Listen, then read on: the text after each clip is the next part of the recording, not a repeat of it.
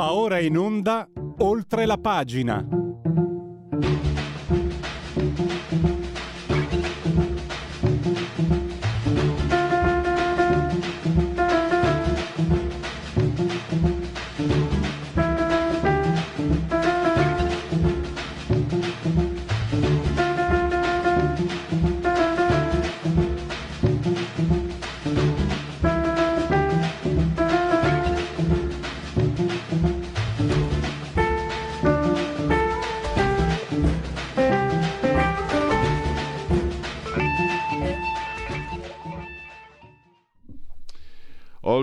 La pagina, eh, rubrica di eh, Radio Libertà.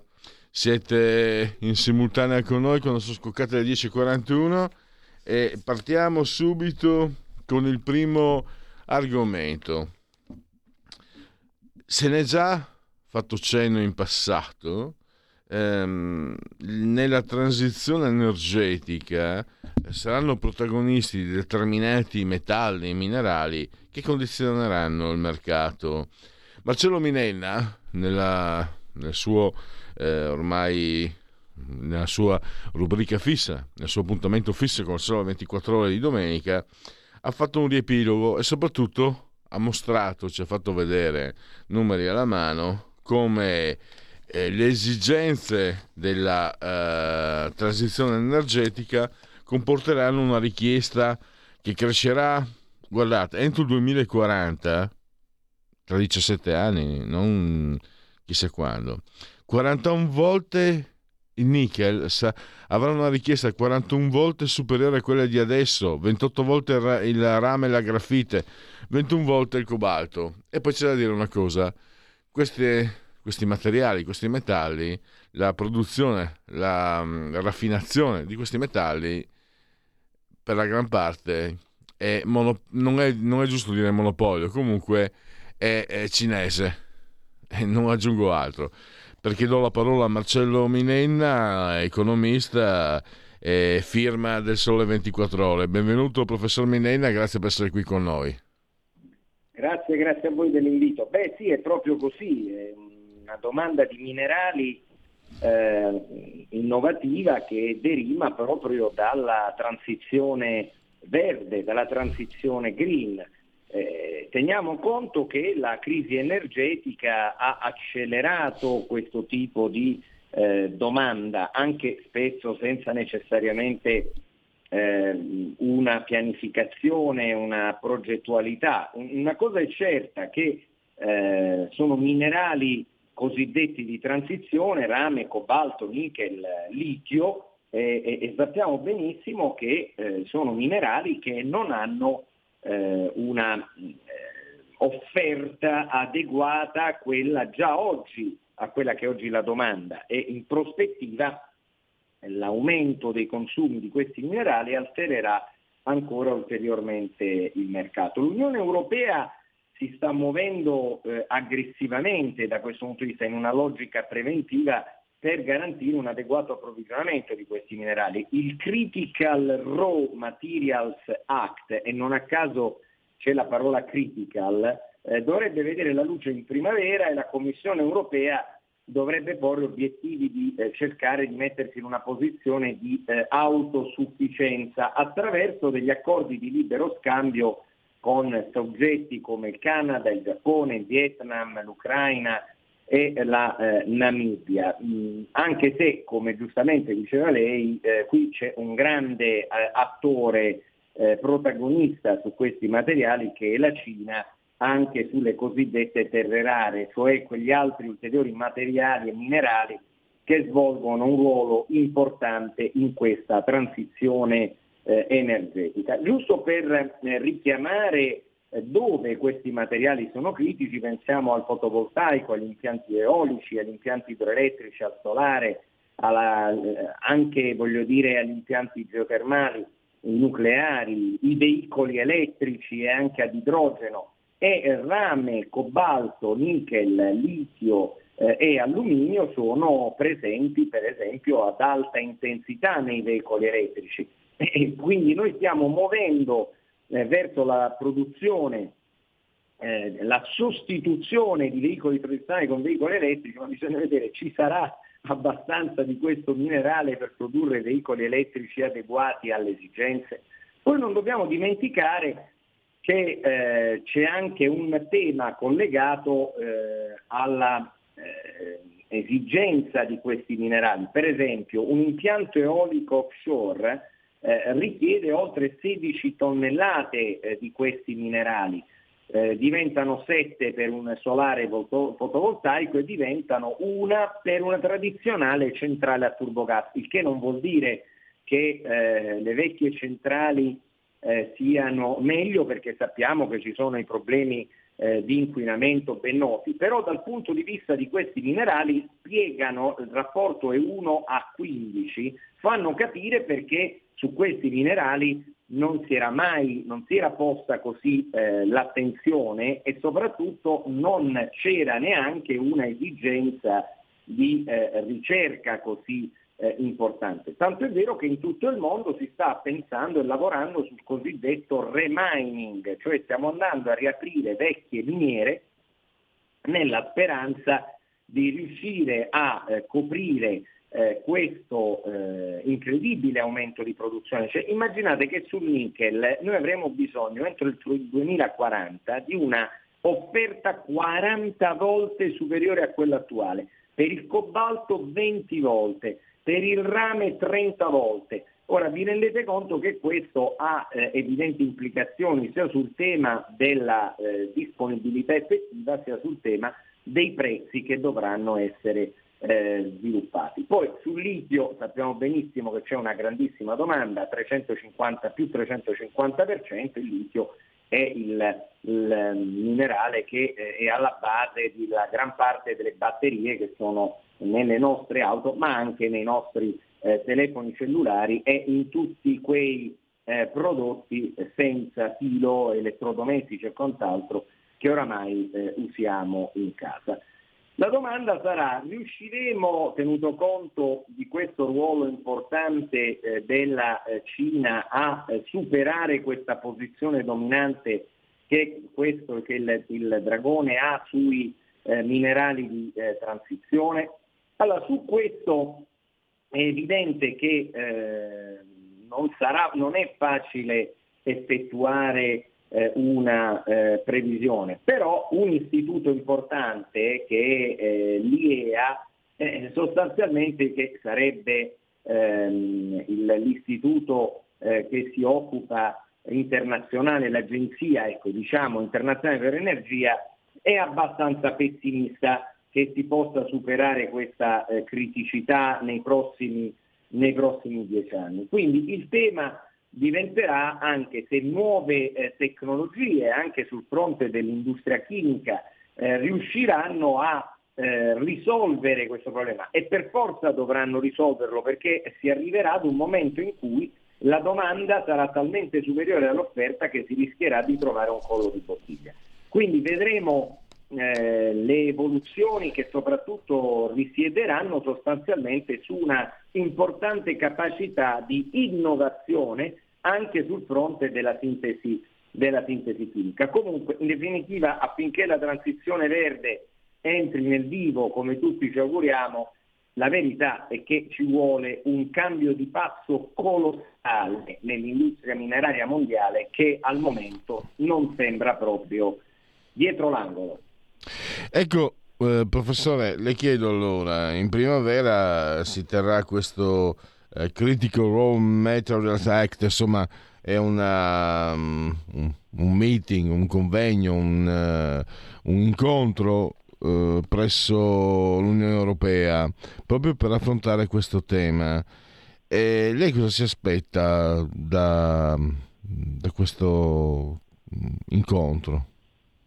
Beh, innanzitutto la cosa che io valuto molto positiva, mi verrebbe da dire una volta tanto, è che eh, la nostra eh, Unione Europea, la nostra area valutaria non arrivano all'ultimo secondo, cioè si sono accorti per tempo del problema. In realtà è, è capitato ai noi eh, in altri momenti eh, storici che i nostri provvedimenti di regolazione e eh, la nostra strategia è stata molto differenziata tra i vari Paesi membri prima di trovare una quadra a livello europeo. In questo caso sembra invece che l'Unione Europea, forse perché sa su questo tema c'è una tale convergenza di interessi che è difficile lavorare con dei particolarismi nazionali, l'Unione Europea è abbastanza le idee chiare, come dicevo il fatto stesso che abbiamo già un provvedimento regolatorio pronto eh, per essere varato e quindi per consentire una vera eh, strategia unitaria, secondo me è molto importante, perché vede,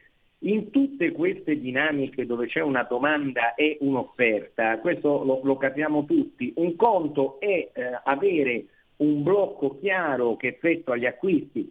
Lo abbiamo visto anche nella crisi energetica, ciò che è mancato Pellegrini è stato l'acquirente unico, ora l'abbiamo capito tutti, è, mancato un indirizzo unitario, la capacità di entrare sui mercati sia dell'economia reale che di quella finanziaria con un tale blocco di acquisto e di eh, domanda da poter anche in qualche maniera condizionare l'offerta. Eppure sa, sono questioni molto semplici, perché eh, anche la nostra distribuzione eh, dei, dei, dei, supermercati piuttosto che dei blocchi d'acquisto negli ultimi eh, 30 anni ha compreso che la eh, capacità di fare fronte comune è in grado di portare risultati e benefici in termini di creazione del valore. Quindi io sono abbastanza su questo eh, ottimista che ci sarà una strategia unitaria, però ripeto, la soluzione in realtà eh, verrà eh, da profili di innovazione tecnologica che in, saranno in grado e anche di eh, eventuali eh, risposte positive da questa attività di remining, cioè di riutilizzo delle miniere con nuove eh, tecnologie estrattive e che possano quindi portare una maggiore disponibilità di materiali, perché poi alla fin fine se il materiale eh, richiesto non è eh, disponibile c'è poco da richiedere. E un, un'ultima, un'ultima, cosa, professore. Allora, abbiamo questi materiali eh, che avranno una richiesta eh, che si innalzerà moltissimo e quindi cambiano anche gli equilibri. Che rapporti si potranno stabilire? Che tipo di rapporti, come influiranno i nuovi rapporti tra i vari paesi, paesi acquirenti, paesi produttori di questi metalli rari? Beh, innanzitutto è evidente che eh, cambieranno anche le quote di produzione, perché in relazione, come dicevo prima, il fotovoltaico chiede eh, un terzo di ehm, minerali rispetto a, a, all'eolico, per esempio. Eh, è chiaro che quindi il costo di queste eh, minerali eh, genererà eh, dei punti di equilibrio fi- economico-finanziario per decidere se produrre in una modalità o nell'altra. Ma questo oramai lo abbiamo eh, imparato sulle nostra pelle negli ultimi, negli ultimi, due anni. Anche lo slogan eh, sul nucleare, non quello innovativo ma quello tradizionale, eh, ha avuto delle criticità in Francia perché eh, il nucleare è un grandissimo eh, consumatore di acqua e purtroppo sappiamo benissimo che c'è un problema di disponibilità di risorse idriche e quindi anche la, la Francia che rispetto a noi aveva e ha sempre avuto un surplus di produzione energetica si è trovata a soffrire durante la crisi le stesse nostre criticità, se non peggio. Quello che voglio dire è che quindi saranno gli equilibri sui prezzi, sulle tecnologie disponibili, su quali minerali diventeranno maggiormente disponibili per eh, rendere, eh, per orientare la produzione verso il fotovoltaico piuttosto che eh, il, il nuovo nucleare piuttosto che verso l'idrogeno eolico o le altre questioni perché i minerali svolgono un ruolo chiave anche in termini di eh, dimensione di utilizzo. Direi mm, che allora mm, per il momento suffit, eh, direbbero i miei avi francesi. Allora eh, io ringrazio davvero il professor Marcello Minenna e mh, mm, grazie per la sua disponibilità e anche per la sua chiarezza. Eh, su un tema devo dire, professor Minenna, che questo dei, dei minerali, dei metalli, è un tema che era rimasto un po' sullo sfondo no? ah, ci so, sarà bisogno, eccetera. Nessuno, devo dire, l'aveva quantificato, no? perché se riprendete eh, il sole 24 ore di domenica, vedrete proprio ci sono anche le, le, le chiamiamole le quotazioni, cioè quanto servirà, quanto quanti chili di questi materiali serviranno per produrre auto elettriche, eccetera. E quindi lei ha proprio tracciato la mappa precisa, no, non la, la, mappa, proprio ci sono le, le cifre che, che sono, sono, impressionanti perché eh, se pensiamo ci sono un miliardo e 400 mila veicoli a combustione e, e, entro non molti anni dovranno diventare elettrici e già questo dà una fotografia impressionante. Rischia di essere uno shock che, cui, il cui peso finora è stato sottovalutato.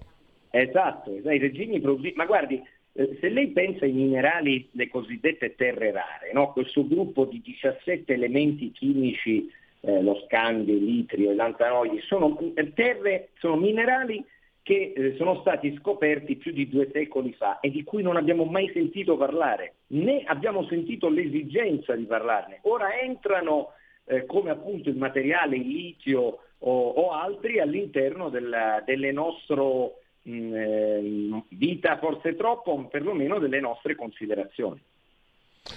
Allora, eh, per il momento possiamo concludere. Io ringrazio davvero Marcello Minenna e a, a risentirci presto, professore. A presto, a presto Pellegrini, a presto. Saluti a tutti, arrivederci. Segui la Lega è una trasmissione realizzata in convenzione con La Lega per Salvini Premier. Segui la Lega prima che la Lega segua te alla Pellegrina, no, alla Marciana che dico, perché alla Pellegrina è segui la Lega prima che la Lega seguisca te, che è anche eh, sintatticamente corretto. Il 12 e 13 febbraio in Lombardia e nel Lazio si vota. Adesso non so se per caso questa trasmissione andrà in, uh, in replica nel fine settimana, per par condicio, per, par condizio, par condizio nel sito della Lega si dice nel Lazio il 12 e il 13 febbraio vota poi nel sito della Lega legaonline.it scritto legaonline.it secondo voi c'è scritto il 12 e 13 febbraio si vota vota è cosa? Diciamo che il complemento oggetto lo metto da parte ma potete immaginare poi, eh, naturalmente, eh, massima libertà di scelta, eh, per carità. Eh, però per la cronaca. Allora, molte cose si possono fare da questo sito, iscriversi alla Lega per esempio, è molto semplice, si versano 10 euro, si può fare anche tra, tramite PayPal, PayPal, PayPal, senza nemmeno sia la necessità che siate iscritti PayPal, PayPal, PayPal, codice fiscale, gli altri dati richiesti, quindi vi verrà recapitata la magione eh, se ci sono poste italiane, gesti apotropaici a profusione, la tessera Lega Salvini Premier. E poi il gesto di autodeterminazione civica, il 2 per 1000, i soldi che lo Stato ci porta via e, ehm, e che invece noi possiamo uh, indirizzare verso diciamo, obiettivi che ci siano affini. In questo caso l'obiettivo è politico, quindi il 2 per 1000 per la Lega, scelta libera che non ti costa nulla, D43, D di Domodossola, 4 il voto in matematica, 3 il numero perfetto. E adesso vediamo gli appuntamenti con uh, uh, gli, i protagonisti. Bypassiamo il weekend, il fine settimana, andiamo a a martedì 14 febbraio, passate il San Valentino, con Silvia Sardone, europarlamentare, ospite eh, nel cuore della notte alle 9.40 del mattino, ora antelucana, all'alba, eh, coffee break, ma magari chissà, scopriremo che si può dire anche break, coffee break, coffee break sulla 7, 9.40 del mattino con Silvia Sardone e per seguire la Lega sa su fi time out. Segui la Lega è una trasmissione realizzata in convenzione con La Lega per Salvini Premier.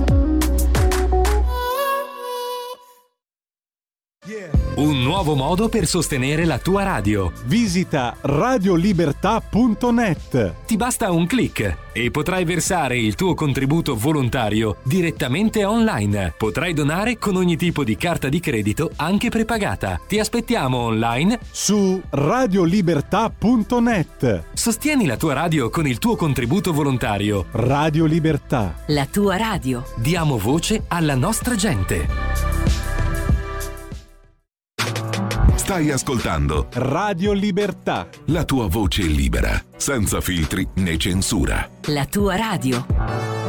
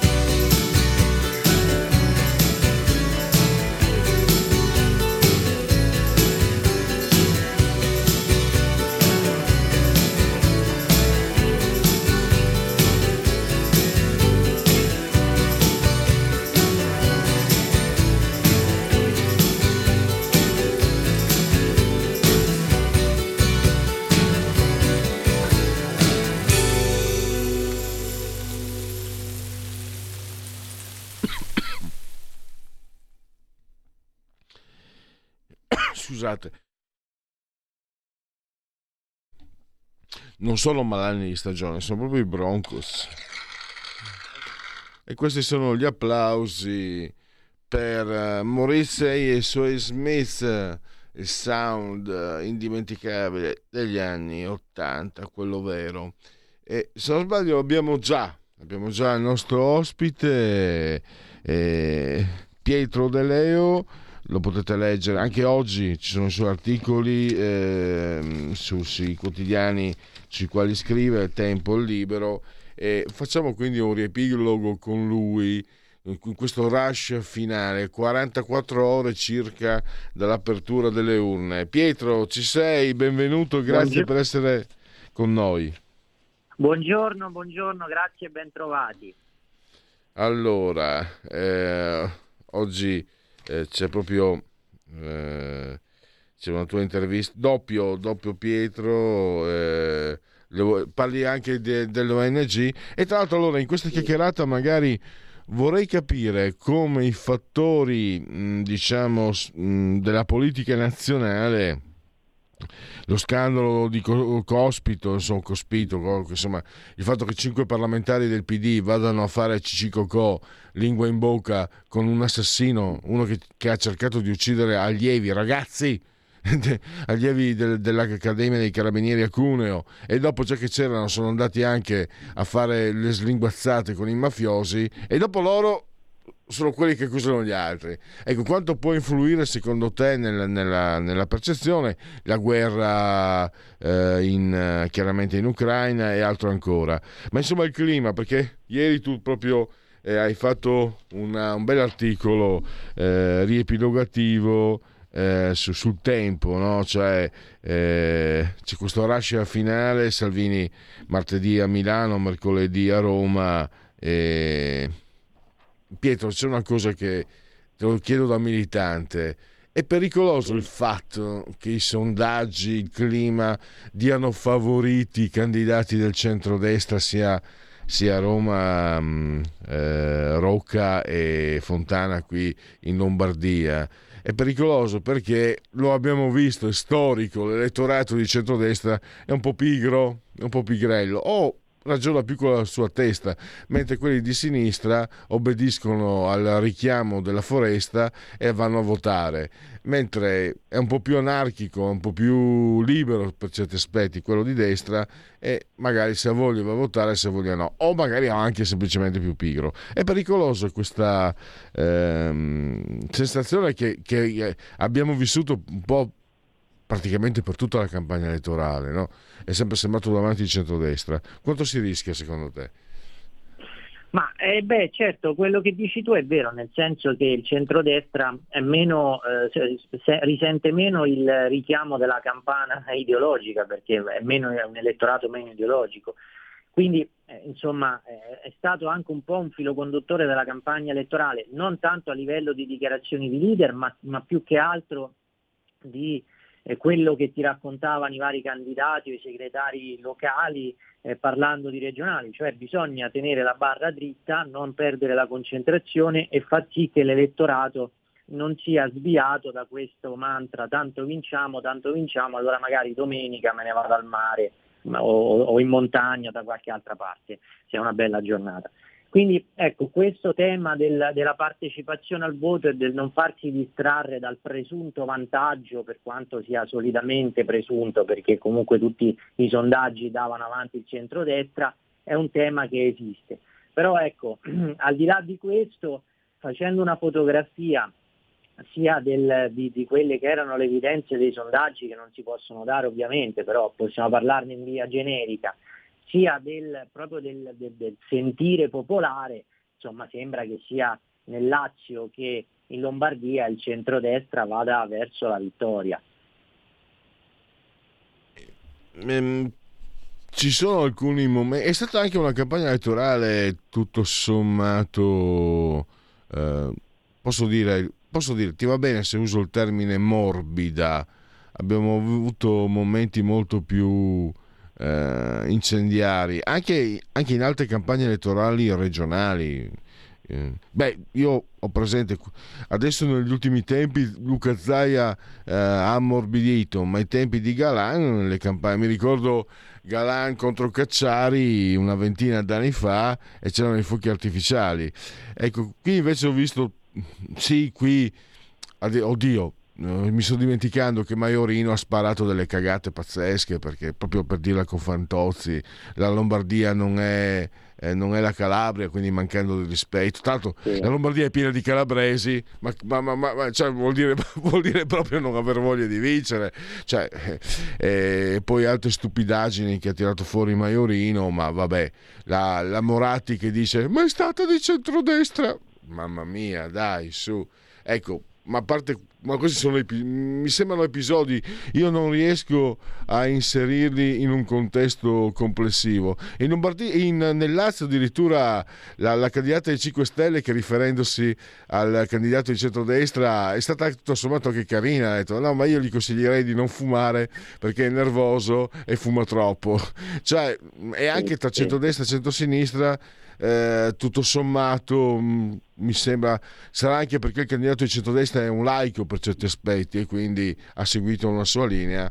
E allora ti chiedo una, un, tuo, un tuo riepilogo e poi c'è un punto prima che mi sfugga te lo dico subito. Questo voto disgiunto. I candidati di sinistra eh, puntano molto su quello.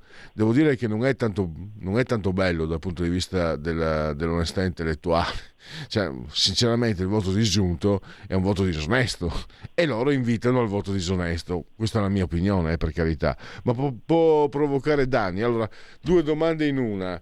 Come, come, hai percepito il clima di questa campagna? Tu l'hai seguita per, lì a Roma per il tempo, ma scrivi anche sul libro, quindi sicuramente hai dato un'occhiata anche alle cose qui della Lombardia. E poi il voto disgiunto. Prego Pietro. Allora, allora come campagna elettorale sì, io ho seguito molto più quella del Lazio, Lombardia ho letto, però nel Lazio stando qua ho seguito proprio a livello fisico perché ho partecipato a molti eventi, eh, li ho seguiti.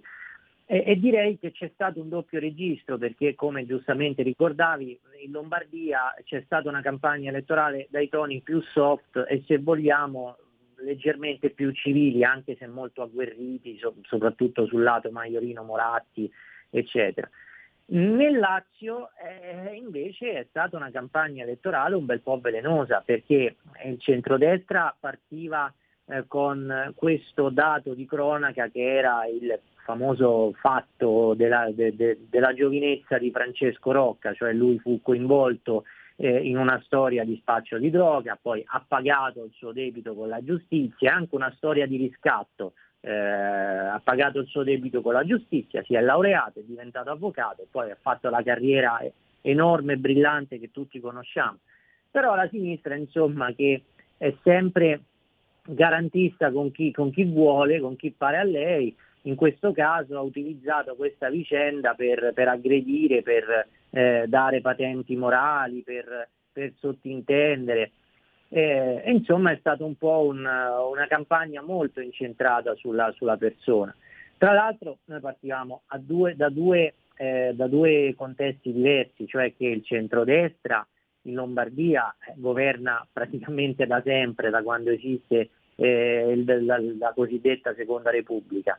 E qui invece il centro-sinistra eh, sta per perdere una roccaforte che governava da dieci anni, eh, con tutti i vari eh, derivati in campo di gangli del potere, ricordiamo la famosa scena no, di Frosinone con Albino Ruberti eh, che fa quella piazzata in piena notte, eccetera.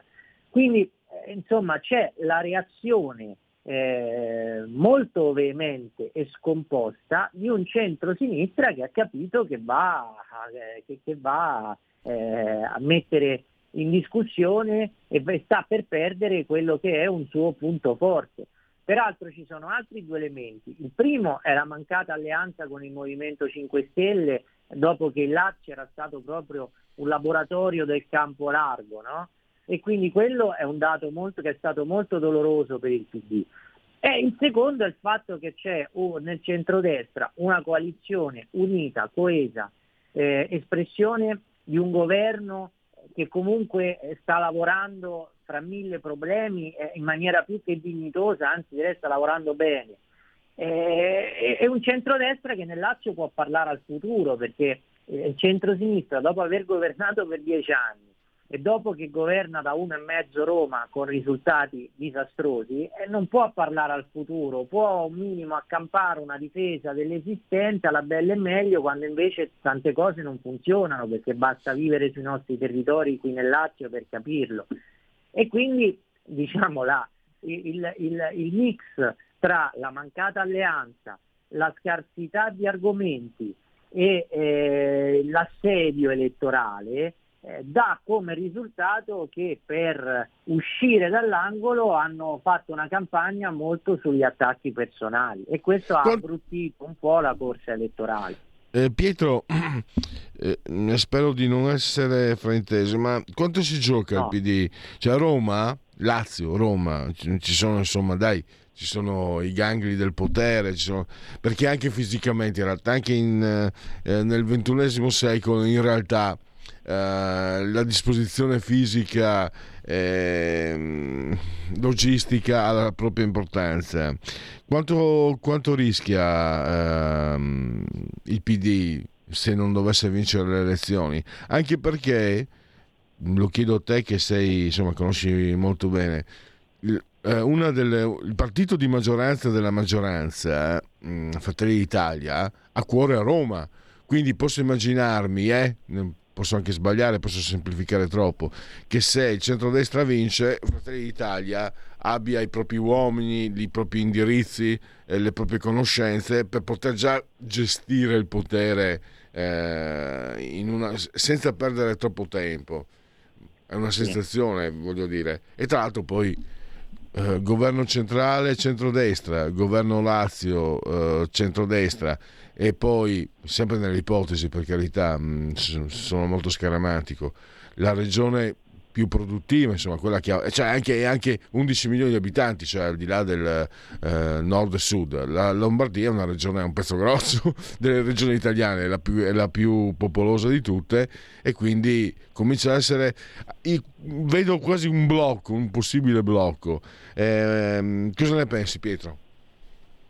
Ma allora, sicuramente parto dalla, dalla, tua seconda, dalla tua ultima domanda. Sicuramente si sta creando una congiunzione astrale positiva per il governo, perché è per il buon governo dei territori, perché insomma sappiamo benissimo che per far funzionare le cose serve una cinghia di trasmissione tra i vari livelli che funziona, no? È il famoso principio di sussidiarietà e quindi un centrodestra che governa a livello centrale e governa eh, Lombardia, Lazio e, e, e, quasi tutte le regioni, insomma, perché a quel punto rimarrebbero solo eh, l'Emilia Romagna e, e, la Toscana in, in eh, appannaggio del centro-sinistra, può veramente creare le condizioni per cambiare le cose.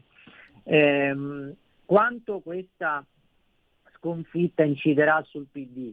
Guarda, sinceramente io credo non inciderà per nulla, nel senso che il PD è messo molto male. Questa sconfitta è derublicabile alla fase precedente rispetto a quella della nuova segreteria, quindi sicuramente non farà bene la batosta nei rapporti interni perché sono sempre in tensione, eccetera, però comunque in ambito politico io credo che loro eh, proveranno a tirare una linea dal momento in cui sarà eletto il nuovo segretario, quindi due o tre settimane se non erro, e da lì poi eh, ricomincerà il contachilometri a ripartire, però certo sarà eh, perdere non fa mai bene a nessuno, non è un balsamo, quindi insomma sarà sicuramente eh, un, un, soffiare sul fuoco di tante tensioni interne che comunque in questa bruttissima campagna congressuale che stanno portando avanti ci sono e sono evidenti.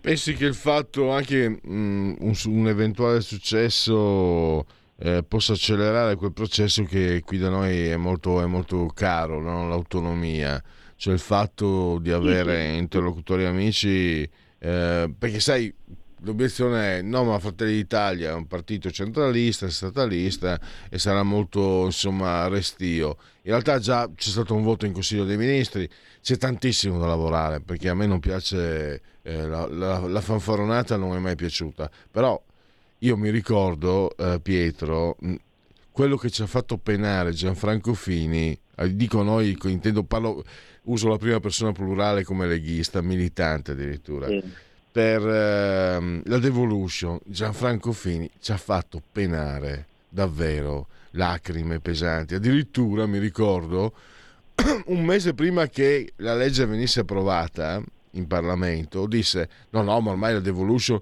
la facciamo era il 2005 la facciamo la prossima legislatura qui invece Giorgia Meloni sarà l'erede sarà di destra sarà statalista però intanto in Consiglio dei Ministri eh, è passato. Per carità è un atto formale, però noi sappiamo che in politica in Italia, nella vita stessa, il formale in realtà ha molto più peso, l'abito fa il monaco. Eh, non voglio essere ottimista, eh, però dico, eh, voglio solo fotografare quello che è successo, perché è sbagliato essere ottimisti, ma però vedere solo uh, tutto nero non è che, che, porti fortuna. E quindi per me l'idea che sia passato in Consiglio dei Ministri pensando a quello che ci ha fatto penare e attenzione era una lega al 4% era una lega che aveva forse anche minore potere d'acquisto, però grosso modo gli equilibri. Però Gianfranco Fini non era la prima forza della, della coalizione, anzi era molto certo. distante da Forza Italia. Quindi adesso Giorgia Meloni, primissima forza della coalizione, in Consiglio dei Ministri dice: Sai cosa c'è? La, la facciamo passare la legge sull'autonomia. Ecco, un, anche qui mi interessa un tuo parere. Ma guarda, eh, sicuramente sarà, sarà, fondamentale appunto questa, questa interlocuzione eh, tra forze di centrodestra che governano vari livelli territoriali, perché il tema dell'autonomia qual è? È che è una, per come è stata strutturata è una eh, scansione molto virtuosa, eh, perché il Parlamento viene coinvolto in tutti i passaggi, perché ci sono i livelli essenziali di prestazione, eh, perché comunque questi livelli essenziali di prestazione vengono definiti eh, da un comitato, da una sorta di squadra che comprende dei giuristi, rappresentanti delle province, rappresentanti delle regioni, perché viene coinvolta la conferenza unificata. Quindi non c'è assolutamente quel modus operandi aveva, su cui la sinistra aveva fantasticato all'inizio del discorso, cioè di un governo che prende, eh, fa tutto senza ascoltare i territori. No, è tutt'altro, ma va spiegato bene perché le mistificazioni sono sempre dietro l'angolo e perché sull'autonomia si fa tantissima demagogia, soprattutto sul, sul tema no? eh, si vuole spaccare l'Italia, cittadini di Serie A, cittadini di Serie B. Non è assolutamente così eh, il percorso che eh, la Lega e Calderoli hanno eh, hanno, hanno, definito e che il governo poi ha recepito.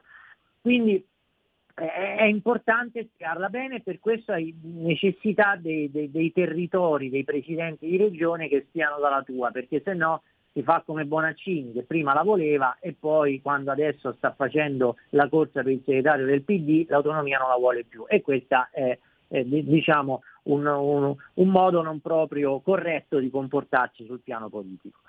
Quindi eh, poi per quanto riguarda la solidità dell'intendimento, come dicevi tu, eh, beh, eh, è giusto che, che, che, Giorgia Meloni abbia dato conto a quella che era un'istanza molto forte della Lega, un'istanza di programma della Lega, no? perché noi ricordiamo eh, Pontida l'anno scorso, Pontida 2022, poco prima delle elezioni, eh, fu uno dei punti qualificanti, quello dell'autonomia, che vennero eh, espressi dal palco, sia da Salvini ma anche da tutti i presidenti di regione della Lega. E quindi insomma, fa parte di una proposta eh, qualificante di programma e molto solida della Lega, è fisiologico e giusto che una maggioranza di governo l'abbia recepita. Ora, Sappiamo bene che non sarà una cosa immediatissima, che ci sarà un percorso, però che questo percorso sia iniziato a ridosso dei 100 giorni, appena dopo aver portato a termine la manovra e le prime misure di protezione sociale, io direi che per la Lega è un bel risultato, ma è anche una dimostrazione di onestà intellettuale del governo di voler rispettare i passi fissati nel programma elettorale. E siamo in conclusione eh, a beneficio proprio di quello che dicevi, mm, per quello che va la mia opinione. C'è ancora qualche capatosta in Lega, però ormai l'esperienza deve aver insegnato, e spero che lo insegni anche alle capetoste, che tu l'autonomia, il regime, chiamiamolo, no, regime è una brutta parola, un sistema di sussidiarietà o lo fai insieme agli altri, perché se vuoi farlo da solo, il nord che vuol farlo da solo, l'ha sempre presa in quel posto e quindi a questo Eh, certo. punto ho, ho torto collo o semplicemente ragionevolezza comporta che eh, debba essere condiviso. Nel momento in cui parti come eh, diciamo progetto condiviso, le possibilità aumentano, anche se ripeto, non, non voglio essere ottimista. E Pietro, io direi che siamo alla conclusione. Noi ci sentiremo adesso, vediamo se martedì, ma insomma, in- con- compatibilmente con i tuoi impegni, sicuramente commenteremo la- i primi giorni della prossima settimana. che, eh, come- commenteremo l'esito delle urne e quindi non mi resta che augurarti buon fine settimana, buon voto. Eh, anche se non so, sì, eh, eh, ormai sei residente, quindi voti in Lazio. Sì, voto a Roma, io voto a Roma, sì, sì. Eh, eccoli, eh, hai capito Pietro Prima De Leo? volta A Ro- per le regionali che voto a Roma. Quindi, Ah, benissimo, allora buon esordio. Grazie a Pietro Grazie. De Leo e lo- leggetelo tutti i giorni su Libero e anche sul Tempo. Grazie ancora. grazie, alla prossima, buon proseguimento. Andiamo a, a scoprire, eh, ci sono anche dei sondaggi. Ah, già fatto, ehm, non me ne ero neanche accorto di aver fatto segui la Lega prima che la Lega seguisca te. È previsto la sintassi. Allora, in ripresa la mobilità interna, le migrazioni dall'estero in calo, gli espatri. Eh, sto leggendo dati Istat, nel 2021 è cresciuta più 6,7% sull'anno precedente la mobilità interna, 1.423.000 trasferimenti. In aumento anche le immigrazioni, oltre 318.000, più 28,6%, mentre diminuiscono le migrazioni, soprattutto dei cittadini italiani. A un'età compresa tra i 25 e i 34 anni, un emigrato italiano su tre, in totale 31.000, di cui oltre 14.000 hanno una laurea, un titolo superiore alla laurea. E questa è, è la testimonianza che eh, viviamo in un paese che sta morendo e si sta estinguendo, quindi eh, o si provvede in qualche modo, se no si... non sta scritto da nessuna parte che qualcosa debba essere eterno, eh. c'è anche quelli che magari io a me dispiace, soprattutto dispiace perché eh, ragazzo laureato generalmente eh, la famiglia ci tiene, lasciamo stare, ha fatto sacrifici, sicuramente eh, far studiare un figlio comporta dei sacrifici, vedere magari che hai, hai anche, ti è andata anche bene, hai un figlio come Federico Dottor Borsari che studia, che è bravo, eccetera, e poi a, questo, a un certo punto io sono cresciuto in un'epoca in cui una laurea ti dava dei bei posti di lavoro in casa, a casa tua, in Italia, addirittura anche nella tua città. E quindi, quindi questo è brutto. Però una considerazione generale è che un paese non è che non sta scritto da nessuna parte che un paese debba essere eterno, quindi può darsi anche che l'Italia, per come la intendiamo. Tra l'altro c'è mh, eh, la, la, la, adesso non mi ricordo il comincio a perdere colpi davvero, sarà sarà la menopausa. Sì, no, non si dice menopausa, andropausa per gli uomini. Sì, ma io voglio scherzare, mi prendono le licenze. Eh, comunque c'è um, un interessante saggio del 2008-2009, Post Democrazia, che spiega come eh, i meccanismi politici globali stiano andando in modo circolare, no? riprende un po' eh, i ricorsi di, di Giovan Battista Vico. Quindi può darsi che l'Italia sia destinata a tornare a essere quello che era prima del 1870. Quindi anche perché no, un territorio dei comuni. E questo dato dell'Istat sembra testimoniarlo. In ogni caso, eh, fidatevi di più dei numeri, anche se i numeri possono essere interpretati, fidatevi dei numeri nel, mh, esposti in una maniera totale, perché io non ne posso più anche se sono di destra, sono, sono eh, condotte da conduttori che sono amici della Lega, chi se ne frega, chi se ne importa. Io non, posso, non ne posso più di essere preso in giro. Premesso, eh, il reddito di cittadinanza è sbagliato, anche ieri sera ho visto questa trasmissione, e tutti questi imprenditori... Eh, Sa cosa mi ha detto? Ho chiamato una persona, avevo bisogno e mi ha detto no, no, io prendo 1500 euro. Non può prendere, aver preso 1500 euro. A parte che a me viene anche il dubbio che siano, att- che siano attori pagati, comparse, quelli che fanno l'imprenditore che chiama il, il giovane per lavorare e questo gli dice no no preferisco stare a casa con... Chiaro, sarà successo una volta, dieci volte, cento volte, ma non puoi farne una situazione complessiva. È chiaro che ho sbagliato il reddito di cittadinanza e mi sono talmente sulle scatole i 5 Stelle che lo vorrei proprio togliere subito in modo che la gente che perde il reddito di cittadinanza gli corra dietro coi forconi. Però detto questo, non facciamoci prendere per il sedere solo perché ci raccontano quello che ci fa piacere. Non è possibile che sia, che sia una tendenza quella che viene mostrata su queste trasmissioni, perché, perché, il dato occupazionale è il più alto dall'epoca dell'euro e perché se c'è stata una... Uh, crescita del PIL contro le previsioni è perché c'è stata un'esplosione del turismo. Quindi com'è possibile che questi qua non abbiano trovato camerieri, cuochi o, o quant'altro? Per favore, non fa... cioè, oh, voi fatevi prendere in giro, io no, e ci tengo molto a distinguermi. Tiè. Stai ascoltando Radio Libertà. La tua voce libera, senza filtri né censura. La tua radio.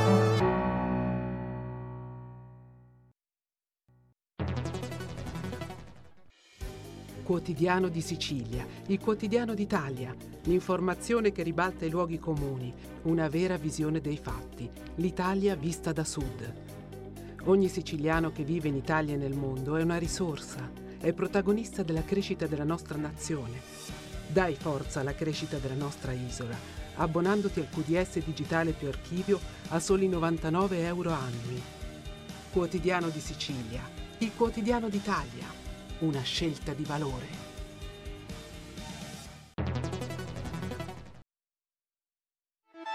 Stai ascoltando Radio Libertà, la tua voce libera, senza filtri né censure, la tua radio.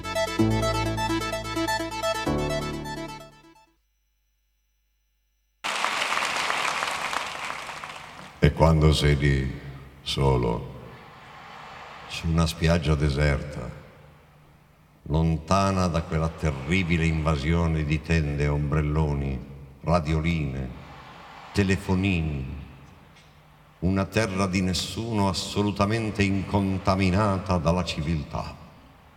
E ti godi il sole, il mare, il silenzio.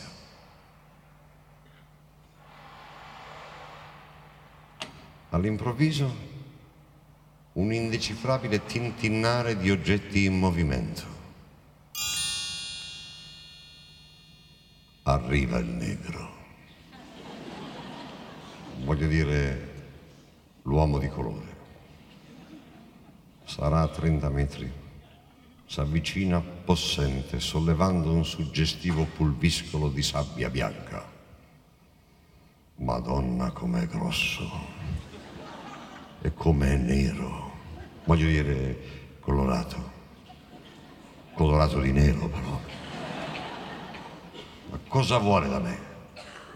Probabilmente sta passando di qui e già che c'è vorrà vendermi qualche cianfrusaglia delle sue. Quello di far finta di dormire è un vecchio trucco che non funziona mai. Ehi, amico! L'approccio è rassicurante, la voce meno. Devo dire che il fatto che sia nero complica un po' le cose. E pensare che io ho adottato due piccoli negretti a distanza. Certo, li ho adottati perché da grandi restino là. Invece lui è qui. Se fosse una donna, una bella negra, Naomi Campbell. Ecco, vedi, lei non mi farebbe effetto, cioè mi farebbe un altro effetto. Figuriamoci se Naomi Campbell mi passa di qui. Tanto lui è lì pieno di cinture, sciarpe, cappellini, borse, valigie, tappeti, asciugamani, maglioni. Insomma, con addosso tutto quello che potrebbe portare un camioncino di medie dimensioni. E putuputupum, tutto in terra e ora prova tu a non comprare niente. Così liberato da tutta la sua mercanzia sembra anche più minaccioso. Nelle situazioni di emergenza si può immaginare di tutto. Vedo già i titoli sui giornali. Integralista islamico incontra milanese su una spiaggia deserta e lo sgozza. No, madonna. No, perché se uno ti spara ti dà già un po' di fastidio, ma è brutto. No, quello che mi secca è che dopo sicuramente Elton John mi ci canta una canzone.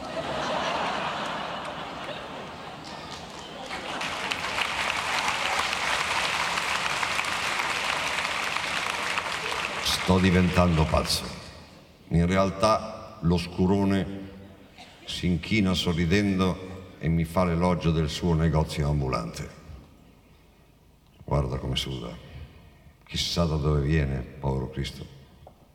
In fondo anche lui deve mangiare, magari con un sacco di figli e quattro o cinque mogli, giovani. Però che salute, eh?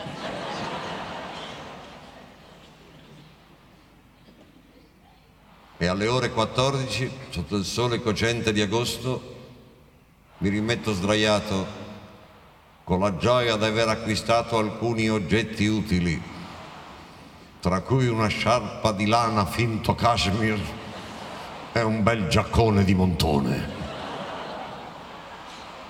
Vedi?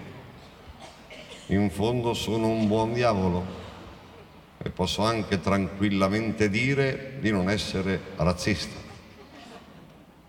Però, come si fa a essere proprio sicuri di non essere neanche un po' razzisti?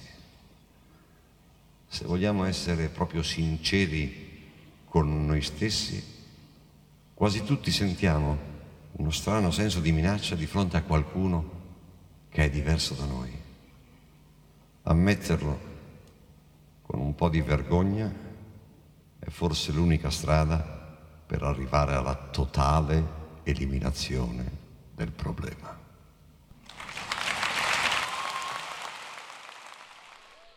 Allora, Giorgio Gaber che come ogni settimana chiude, voi lo sapete, oltre la pagina, apre lunedì e chiude il eh, venerdì con una proposta che esce direttamente dalla mia libreria discografica eh, legata appunto alla produzione Il teatro canzone di Giorgio Gaber e adesso apriamo la rubrica fissa del venerdì 11.35, ormai siamo 11.38, parola di scrittore, che lo sapete è una rubrica che si avvale dell'imprescindibile collaborazione di Patrizia Gallini di Ardesh Comunicazione. Oggi abbiamo Claudio K. Gallone che eh, non è solo uno scrittore, non è solo un fotografo, è, è una figura, eh, lui adesso è una, uno psicologo, se non sbaglio, di scuola junghiana e quindi ha tante cose da dire. E molte di queste cose le troviamo in questo romanzo, dove canta il leopardo delle nevi, reportage sui sentieri dell'anima, degli abissi, dagli abissi dell'Afghanistan alle vertigini del Tibet, giunti editore 15 euro spiccioli, 312 pagine. Prima di tutto, te, oltre a dare adesso introduco l'ospite, lo ringrazio e gli do il benvenuto, l'importanza speciale di questo romanzo è che narra fatti realmente accaduti al protagonista. Eh, Gallone, innanzitutto benvenuto e la ringrazio di essere qui ai nostri microfoni. Grazie per Luigi, onorato, molto felice di essere con Radio Libertà. Allora, eh, e qui parliamo di... di, di... Allora, diamoci del tu, visto che mi fa piacere darti del tu, Claudio. Eh, sono io onorato. Sono perché giornalista tu... anch'io e eh, ho fatto parte del percorso della mia vita come giornalista professionista, quindi eh, è giusto che eh, ci possiamo dare del tu come usa. Esatto, esatto. Però io faccio un passo indietro perché le tue esperienze sono davvero mm, notevoli. Eh, sei stato su, su, anche purtroppo, no purtroppo, per fortuna che ci sono persone che ci hanno dato reso conto della drammaticità di certi territori, altrimenti vivremo tutti nel, nel mulino bianco. E parlaci di questo romanzo, perché c'è anche una storia d'amore e c'è anche purtroppo un una, una, mancanza, una scomparsa, c'è qualcosa di struggente anche, no? in, ci sono tante cose in questo romanzo. Ti do la parola per parlarne ai nostri ascoltatori, Claudio. Grazie Luigi. Allora, eh, mi riaggancio alle parole di Gaber quando dice mi sono spogliato, cioè mi sono indossato un montone e una sciarpa di finto cashmere.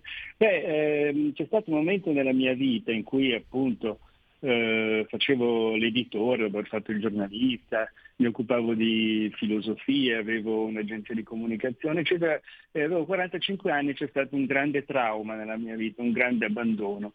Ricordo che eh, in psicanalisi si dice che il trauma è una ferita, trauma è ferita, all'interno della quale si apre un abisso e in quell'abisso c'è l'indicibile, quello che noi stessi non vogliamo ammettere eh, che esista, come ad esempio una grande paura, ed è la grande paura dell'abbandono. Quella grande paura eh, l'avevo sempre vissuto fin da bambino e improvvisamente eh, quella paura si avvera. E allora che cosa potevo fare? Avevo due scelte, o quelle di lasciarmi abbandonare a disperazione e morire come un gatto sotto un camion nella, nella Paulese, oppure affrontare la mia vita e eh, iniziare un nuovo percorso.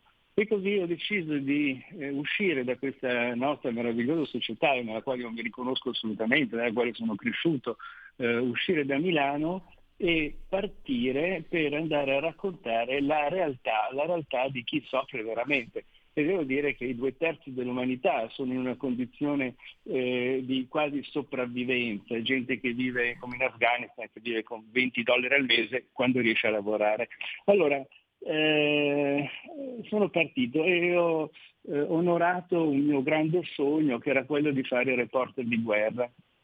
In realtà le guerre eh, oggi difficilmente si possono raccontare, tranne la guerra in Ucraina, che è una guerra mediatica, è una guerra eh, nella quale i reporter eh, sono ben voluti perché bisogna far vedere l'orrore della guerra, ma in realtà ci sono ben 70 guerre in tutto il mondo e 860, se non sbaglio il numero, poco più, poco meno, conflitti armati nei quali si muore, si uccide, si stupra, si rapisce e nessuno, nessuno ne parla perché sono guerre coperte fondamentalmente che non interessano dal punto di vista economico a nessuno. Scusate. E così sono partito, sono partito prima seguendo delle missioni umanitarie perché, eh, come dice il grande reporter Don McCallin, il fotografo di Life che ha raccontato la guerra del Vietnam e che ha fatto sì che poi partissero i movimenti pacifisti nel Vietnam che hanno fatto sì che poi l'America si ritirasse. E Don McCallin ha detto no, guarda Claudio, non fotografare, non andare in prima linea perché oggi tirano con uno sniper da 2000 metri non sai nemmeno a chi dire grazie, oppure ti arriva un missile che ti ammazza. Racconta gli orrori della guerra e così sono occupato di missioni umanitarie oltre che andare in situazioni in aree, in aree critiche. Ho fatto questo lavoro per dieci anni e devo dire che è stato un percorso estremamente nutriente, tant'è che al termine di questo ho deciso di restituire, di fare un'operazione di restituzione di tutto quello che la vita mi aveva insegnato, stando nella realtà, proprio calandomi nella realtà del dolore, della sofferenza che ci circonda e così ho deciso di diventare analista filosofo, eh, che è una figura non nuova, eh, ma che si sta affermando in questo periodo. E gli analisti filosofi sono coloro che riescono a unire la, eh, l'amore per Psuche, per, eh, eh, per l'anima, eh, la conoscenza del profondo alla filosofia, la filosofia dalla quale nasce la psicanalisi.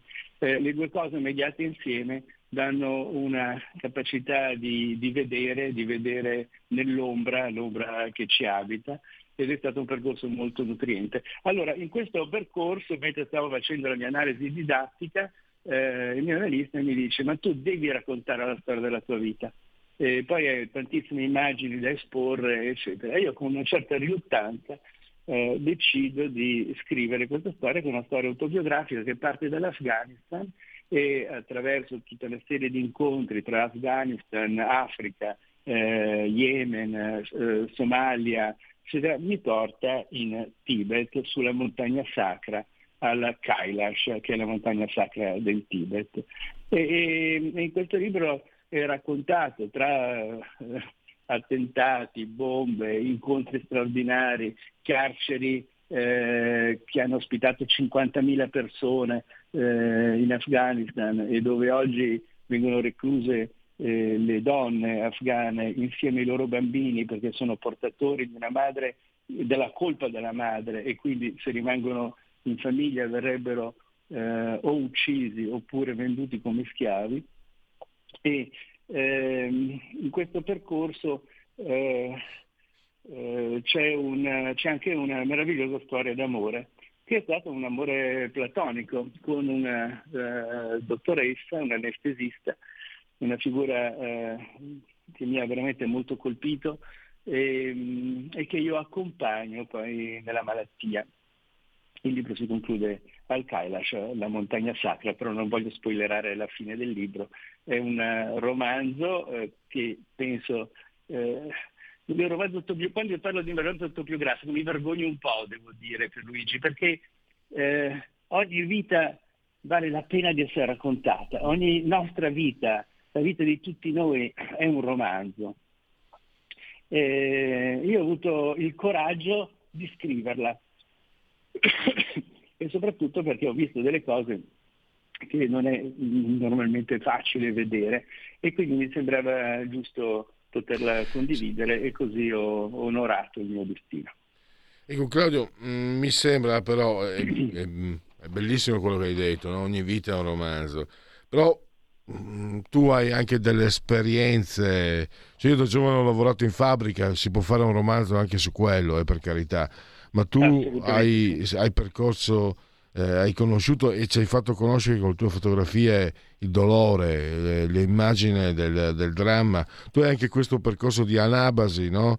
Eh, che è partito, mi sembra di aver capito, è partito come una fuga e poi eh, è diventato consapevolezza e anche poi il Tibet che diventa uh, quasi una, un, una, meta radiosa, una serenità.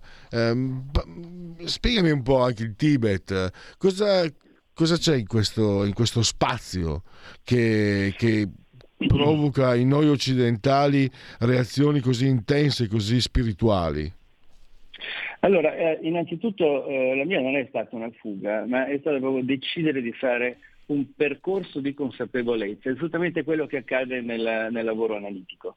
Eh, fare un percorso di consapevolezza andando, per stare nella realtà, perché molto spesso noi nascondiamo a noi stessi la, la, la realtà che ci abita, non la vogliamo vedere perché ci fa così tanta paura. E, e il mio è stato un percorso di consapevolezza, un percorso di conoscenza per portare luce nella mia ombra e, e devo dire che sono stato fortunato perché lo sono riuscito a farlo, forse sono stato uno degli ultimi a, a fare questo meraviglioso mestiere perché poi sono cambiate le condizioni, i giornali sono spariti, i magazine non, non uh, raccontano più queste storie, eh, poi è arrivato l'ISIS che fotografava uh, le, le, le, decapitazioni e, e, e, le loro azioni e per cui il mondo dei, dei reporter di questo tipo è praticamente eh, finito. Um, ecco, ci tenevo a dire questo perché eh, è un invito che faccio a tutti quanti di avere il coraggio di andare dentro se stessi e per, per ritrovare, per portare luce all'ombra. Eh, lo si può fare in tanti modi, io ho scelto una via forse un po' estrema che non suggerisco a tutti perché è veramente molto impegnativa. No, eh, eh, Claudio, ci tengo, ehm, sì, ho preso io un granchio, sai perché ho, preso, perché ho parlato di fuga? Perché necessariamente noi, noi, ci facciamo metro di misura. Io al posto tuo se n'è andato in fuga, io fugo, io scappo uh, da, dalle, dagli eventi che mi... Ho voglia di scappare, poi quando sono con le spalle al muro anch'io reagisco, ma se posso non, mi, mi, mi eh, non sono, io personalmente non sono in grado di sopportare il dolore né fisico né, né, metafisico e quindi tenderei a fuggire. Poi alla fine viene sempre il momento, però non si scappa, si può fuggire ma non si scappa perché alla fine si affronta. Quindi Beh, chiedo scusa, ho preso un granchio colossale. No, no, no, no ma è, una, è un'osservazione assolutamente pertinente perché eh, quasi tutti noi eh, fuggiamo di fronte alla paura e la paura nasce apposta per farci stare lontano dal pericolo, quindi la paura ha una sua utilità. Eh, ma poi bisogna vedere come affrontarla, uno può fuggire oppure può andare a vedere come mai quella cosa mi fa così paura? Come mai l'abbandono mi ha fatto così paura? E che cosa posso fare? Ad esempio, una postilla prima di parlarti del Kailash, del valore del Kailash, ci terrei a dare questo messaggio. Si può perdonare l'abbandono? Ora mi sono posto questa domanda e c'è una scrittrice meravigliosa che Lidia Chandra Candiani che affronta questo problema. Eh, la, la, Candiani ha un po' la mia stessa scuola filosofica e, e devo dire la, il, il, perdono, il, perdono, è un dono eh, grandissimo, è un dono con un per dono, un dono con un moltiplicatore davanti, ma il perdono di solito è qualcosa che può fare un Dio.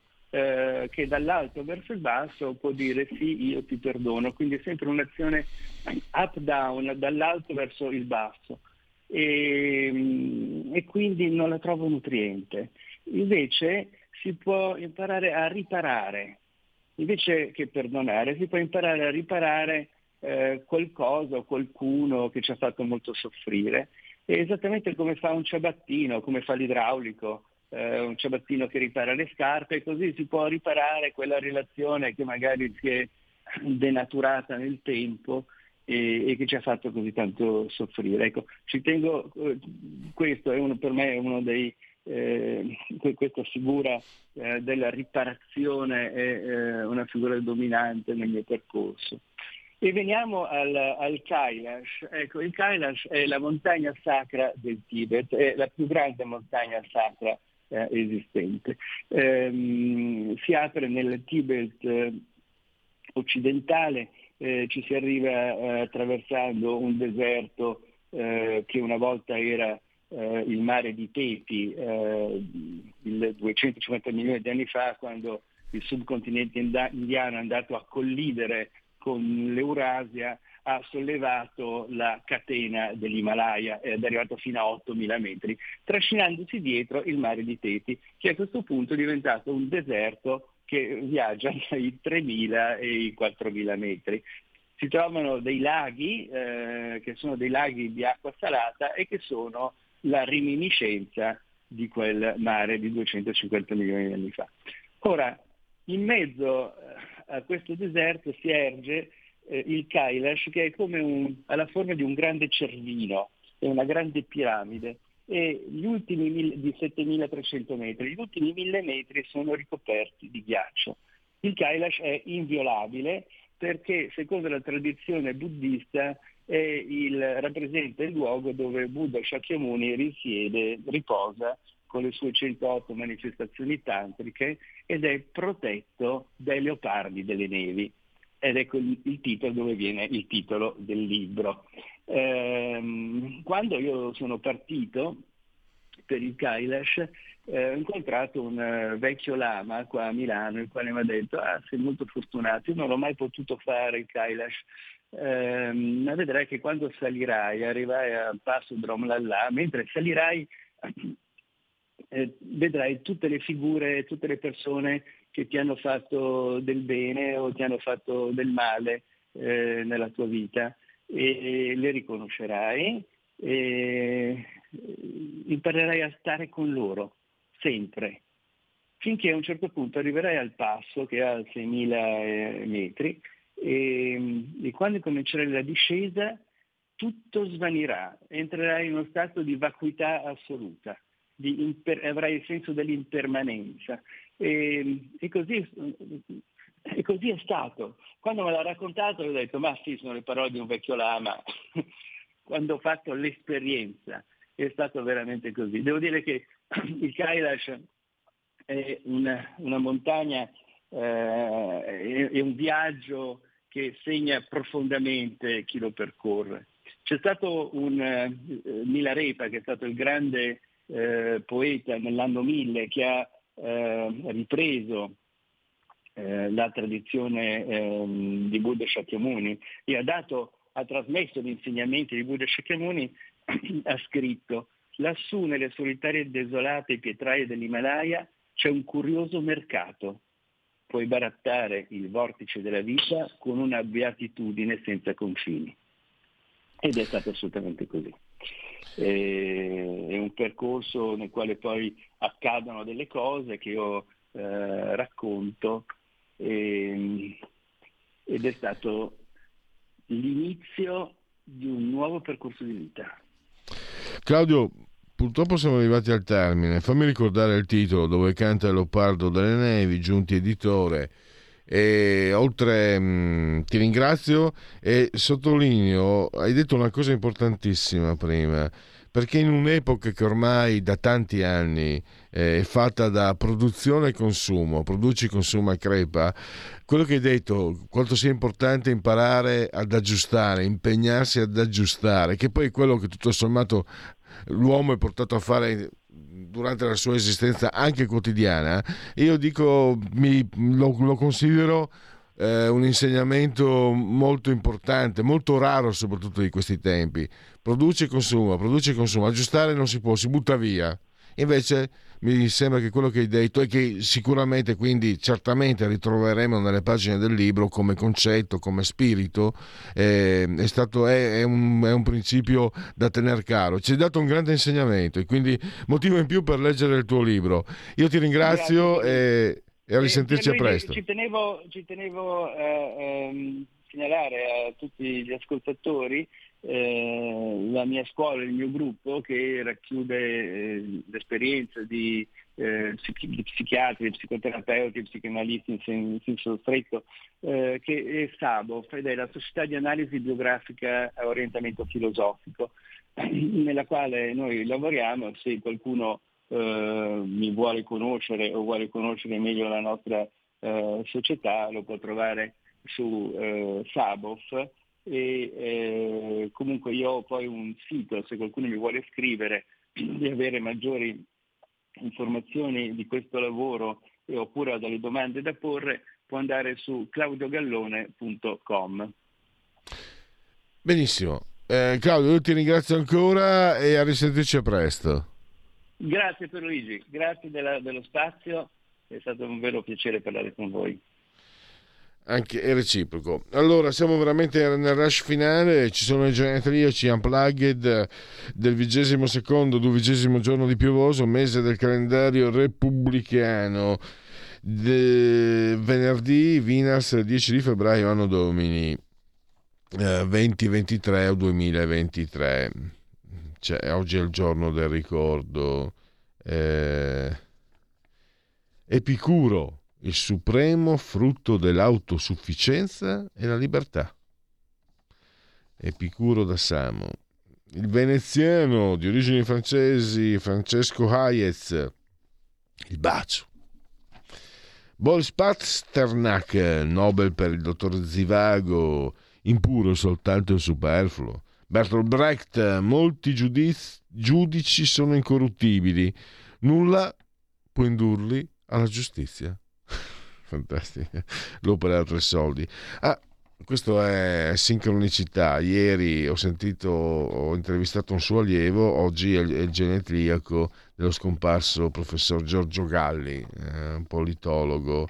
E ho questo rimorso che ho, che ho confessato all'ospite di ieri, che è un suo allievo, perché prima di seguire, quando io ero nel qualunquismo più totale, se mi capitava di vedere in tv un'intervista a Giorgio Galli, un intervento di Giorgio Galli, mi fermavo perché eh, l'impressione era quella di eh, sentire, sto parlando di più di 30 anni fa, una persona autorevole. E mi ero ripromesso di cercare di intervistarlo e purtroppo, vabbè, eh, è così. La compagna di Totò, Franca Faldini, eh, Gorky Park, bellissimo film, Michael Apted, Chiamami Aquila, disse non mi interessa fare film che nessuno va a vedere. Mark Spitz, sette medaglie d'oro mm, nel 72 a Monaco, Olimpiadi. Eh, Zeudi Araya, eh, che è eh, in lingua tigrina, eritrea, Zeudi Araya vuol dire corona imperiale. Paolo Fresu, trombettista eh, sassarese di grande valore, esordì quasi comunque mm, il grande cinema Carne Tremula per Francesca Neri con Pedro Almodovar e Laura Dern tre nomination, un Oscar, figlia d'arte perché suo padre Bruce Dern due nomination, zero Oscar, sua madre Diane Lade, tre nomination, zero Oscar. Ah, sono arrivato alla fine. Pazienza per i convenevoli formulaici. Comunque io l'abbraccio forte, forte, forte lo voglio rivolgere come sempre alla signora eh, Clotilde, Angela e Carmela che ci seguono, ma ci seguiscono anche, ve lo dico io, dal canale 252 eh, del digitale televisivo terrestre, perché questa è una radiovisione che sembra una Radio Libertà, campa oltre cent'anni, qui insieme al dottor Federico Borsari, saldamente assiso su autore di comando di energia tecnica, sotto 56 metri sotto il livello del mare, eh, 25 gradi centigradi esterni, eh, mentre interni, eh, ester- interni, mentre esterni sono 5,4. Eh, Attento, Nini, conversete, perché è prevista, me l'ha detto Alexa, oggi penso stanotte, andrà sotto 4 gradi, meno 4, quindi farà, farà freight. E poi che altro? Fatevi comunque cullare dall'algido suono digitale della Radio DAB o seguiteci ovunque grazie alle applicazioni dedicate con smartphone, eccetera, eccetera. Alexa, accedi alla libertà, passaparola, saremo riconoscenti, Twitch, pagina Facebook, chi più ne ha più ne metta, 51% l'umidità, sto facendo un un pasticcio 1038.2 in millibar la pressione. Basta così, adesso restate lì perché c'è il meglio del meglio del meglio di Malika o Malika Zambelli, quindi eh, vi lascio in grandissima compagnia. Mi raccomando, domenica e lunedì si va, mi raccomando. Io vi ricordo, ve lo segnalo, domenica e lunedì in Lazio e Lombardia si vota. Eh, grazie veramente a Federico, grazie a tutti voi per aver scelto anche oggi eh, Radio Libertà. Buon proseguimento. Miau.